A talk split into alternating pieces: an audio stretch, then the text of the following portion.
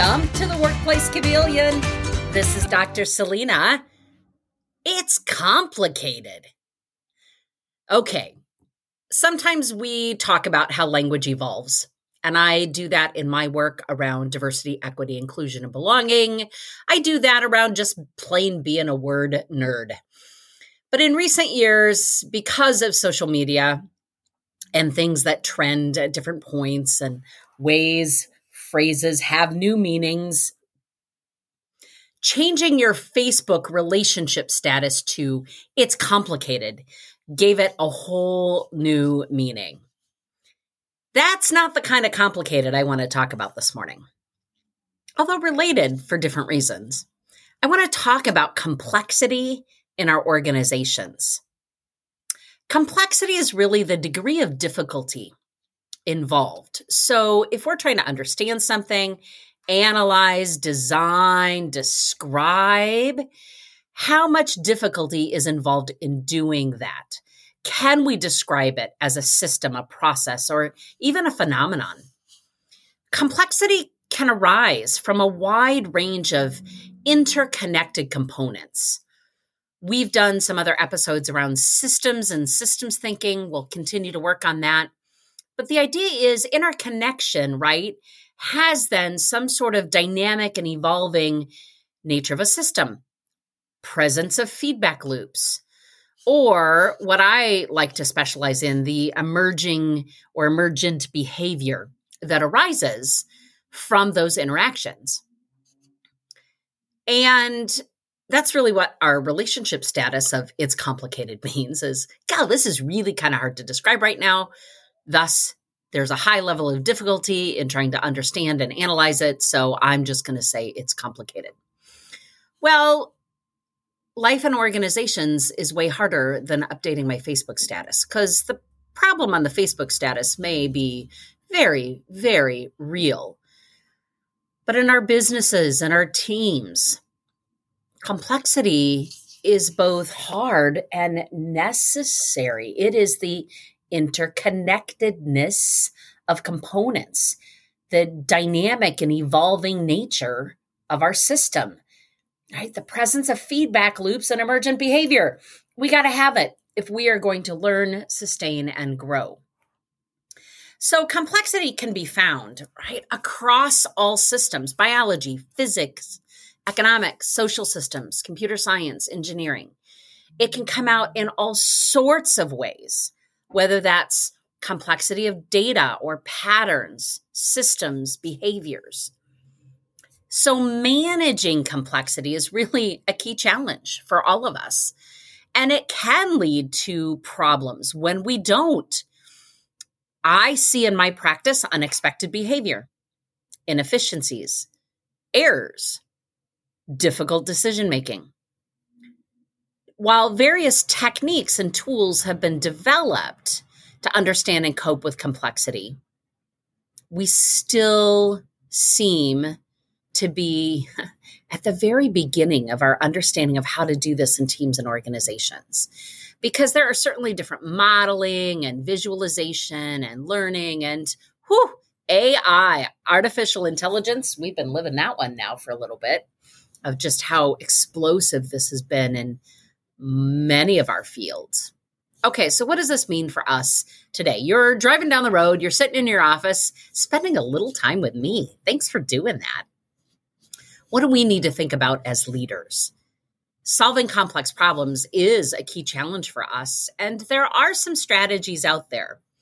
Now, I have said for many years in the classroom, you know, for about 120 years of management textbooks, it says if you need to solve a problem, clearly identify the issue, generate a bunch of solutions, pick the best solution, implement it, learn from it, move on.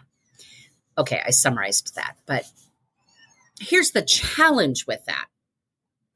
So many people say, well, Celina, I it's a dilemma because I've generated all these options, but if I adjust this one, it affects that one. And if I change this, it um, impacts that. And if I solve for this, here's the challenge. So it is complicated. what are some things we can think about, even within complex problems, that we can break it down as leaders. So, number one, I'm still going to start with the same thing define the problem. We have to be able to clearly identify the problem and its root causes. You might gather information, you might conduct some research, you might talk to experts and stakeholders, but you have to clearly define the problem because if you don't, you're going to end up solving the wrong thing breaking down the problem is also really important. So once we've defined it, we can break it down into smaller, more manageable parts. So we have to identify those components. What are the key issues in order for us to prioritize actions? Now, here's something different. 20 years ago, you could pretty much solve that one issue, get to the cause, and deploy whatever your solutions were. Now we have, with more complexity, that really absolutely need to gather input from diverse sources because complex problems often, often require that input from experts, stakeholders, or other effective affected parties when we get diverse perspectives as leaders, it helps us identify new solutions and mitigate biases. We need to be doing more of that. I want you to push yourself today to think about when you're trying to solve a problem, get out of your head and talk to somebody else. Ask the people involved. Now, we can, you know, have those conversations, identify the tools we need, identify those potential solutions, test them, and learn from them, right? We have to be able to experiment with potential solutions and test them in a way that we can identify and refine solutions. Of course, two words that become really important in this process are communication and collaboration. They're probably the two words that I would wrap into how I'm spending my time and under the word relationships. Communication is key to solving complex problems. And we have to be transparent about the problem and the potential solutions while communicating both the impact and the benefits of those decisions to our stakeholders if they don't know, they'll make it up. It's up to us as leaders to carry that weight, that responsibility of communication, and share it with them. We can't do what we used to do because that no longer works. And I mentioned collaboration. Complex problems are requiring us to get out of our lane, collaborate across teams and departments we have to create opportunities for cross functional collaboration and encourage that culture of open communication and trust. We have to tackle complex problems and find innovative solutions. Although the challenge with that also becomes that complex problems usually require a long term perspective and a willingness to adapt as new information becomes available. Long term and adaptation. That's hard for us as leaders when, quite frankly, we're just trying to survive the day, the week, the month, and the quarter. This is a muscle. You've got to stretch. You've got to build some muscle mass behind it. You got to practice. So, if I boil this down to some steps, what can we do? Number one, leaders, we need to embrace uncertainty. Complex is often associated with uncertainty. And we have to get comfortable not having all the answers. We need to acknowledge that some decisions are going to be difficult, and it's okay not to have all the answers right away. Number two, wrapped around that collaboration, I've got to encourage it.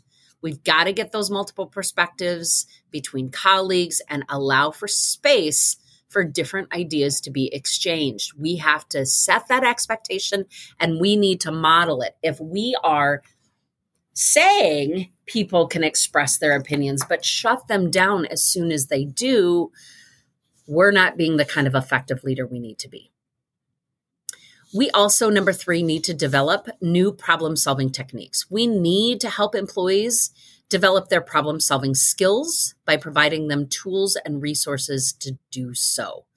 We have to encourage them to think critically and question assumptions in order to understand the complexity of the situation. Number four, utilize technology in ways that is helpful for you. It's not to make this more complicated, it's actually to simplify it what kinds of analytics or uh, data can you use, other tools to make sense of the data and the information. Number five, bringing all of this together, we have to adapt and adjust. Here's my phrase normalize doubt during change. Complexity and change are inevitable.